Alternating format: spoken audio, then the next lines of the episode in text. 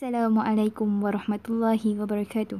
Selamat datang ke audio siar Beri Ramadan 2.0 yang akan membawakan kepada anda tajuk-tajuk menarik yang akan dikupas oleh para penyampai dan bakal menyegarkan pagi Ramadan kita semua.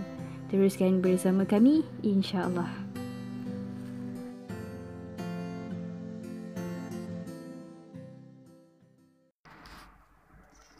Assalamualaikum warahmatullahi wabarakatuh dan selamat pagi kepada semua sahabat-sahabat yang saya kasihi. Okey, pada hari ini saya akan berkongsi uh, mengenai satu tajuk yang mana tajuk ini sangat berkaitan dengan kehidupan seharian kita dan kita juga selalu dengar pasal benda ni.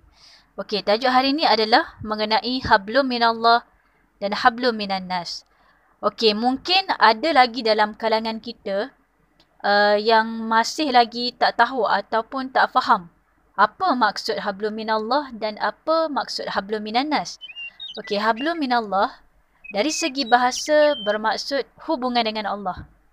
Dan dari segi pengertian syariah, uh, sebagaimana uh, yang telah dijelaskan dalam tafsir At-Tabari, Al-Bawawi dan tafsir uh, Ibn Qasir, hablum minallah adalah perjanjian dari Allah iaitu uh, membawa maksud masuk Islam atau beriman dengan Islam sebagai jaminan keselamatan bagi manusia di dunia dan juga di akhirat.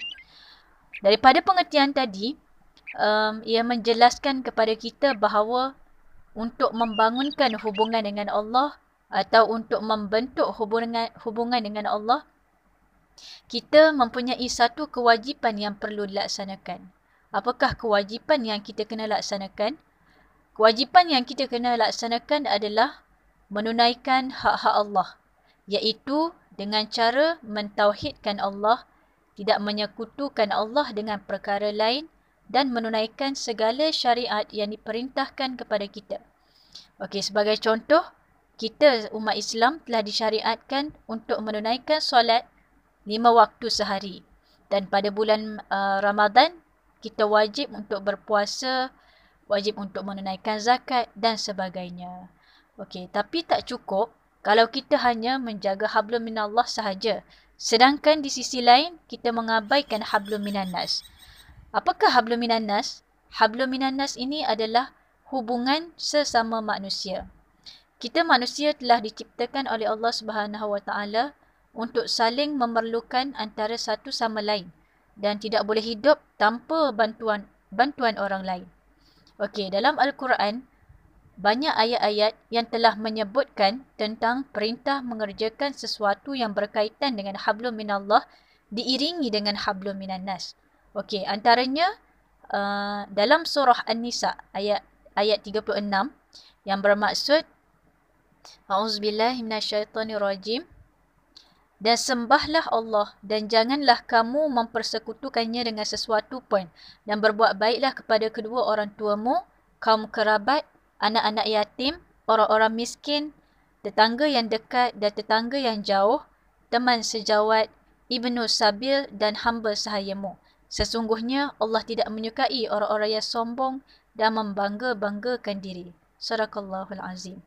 Okey, daripada ayat tersebut, ada dua bentuk akhlak yang telah dinyatakan. Yang pertama, akhlak kepada Allah, hablum minallah. Ditunjukkan dengan perintah supaya kita menjalin hubungan baik kepada Allah dengan cara tidak mempersekutukannya dengan benda lain. Dan yang kedua, akhlak terhadap sesama manusia, hablum minannas. Ditunjukkan dengan perintah berbuat baik kepada kedua orang tua, kaum kerabat, anak-anak yatim, orang-orang miskin dan sebagainya. Dan daripada ayat tersebut menunjukkan bahawa hablum minallah dan hablum minannas adalah dua perkara yang saling berkait dan tak boleh dipisahkan. Islam mendorong umatnya supaya dalam beragama ini tidak selalu mementingkan aspek ibadah sahaja tetapi Islam juga menyuruh kita untuk menjaga hubungan sosial sesama manusia. Okey, pada bulan Ramadan ni inilah waktu yang terbaik untuk kita kuatkan lagi hubungan kita dengan Allah di samping kita menjaga hubungan dengan sesama manusia. Banyak banyak waktu yang terluang yang kita boleh ambil untuk baiki diri, untuk kita tambahkan lagi amalan-amalan yang kurang. Tetapi di samping kita menambahkan lagi amalan-amalan uh, amalan-amalan soleh, kita jangan sesekali lupa tentang tanggungjawab kita bersama masyarakat. Tanggungjawab kita dengan keluarga kita, tanggungjawab dengan sahabat-sahabat, dengan jiran tetangga, dengan rakan-rakan dan uh, orang-orang lain. Dan uh, kadang-kadang ada dalam kalangan kita yang hanya mementingkan hubungan dengan Allah dan hubungan dengan manusia dia tak ambil uh, dia tak ambil uh, pot. Tapi ada juga setengah kita hubungan dengan manusia dia kuat. Manakala hubungan dengan Allah pula dia lemah. Uh, disebabkan itu kita sebagai umat Islam kita kena seimbangkan kedua-dua aspek ini dan barulah kita akan menjadi seorang mukmin yang cemerlang. Dan uh, sekadar itu sahaja uh, yang dapat saya kongsikan untuk hari ini. Semoga uh, memberi manfaat untuk kita semua. InsyaAllah. Assalamualaikum warahmatullahi wabarakatuh. Bagaimana? Semoga perkongsian itu tadi menjadi pemangkin untuk kita menghidupkan Ramadan kita pada hari ini. Terima kasih kerana meluangkan masa bersama kami. Jumpa lagi pada hari akan datang insya-Allah. Assalamualaikum.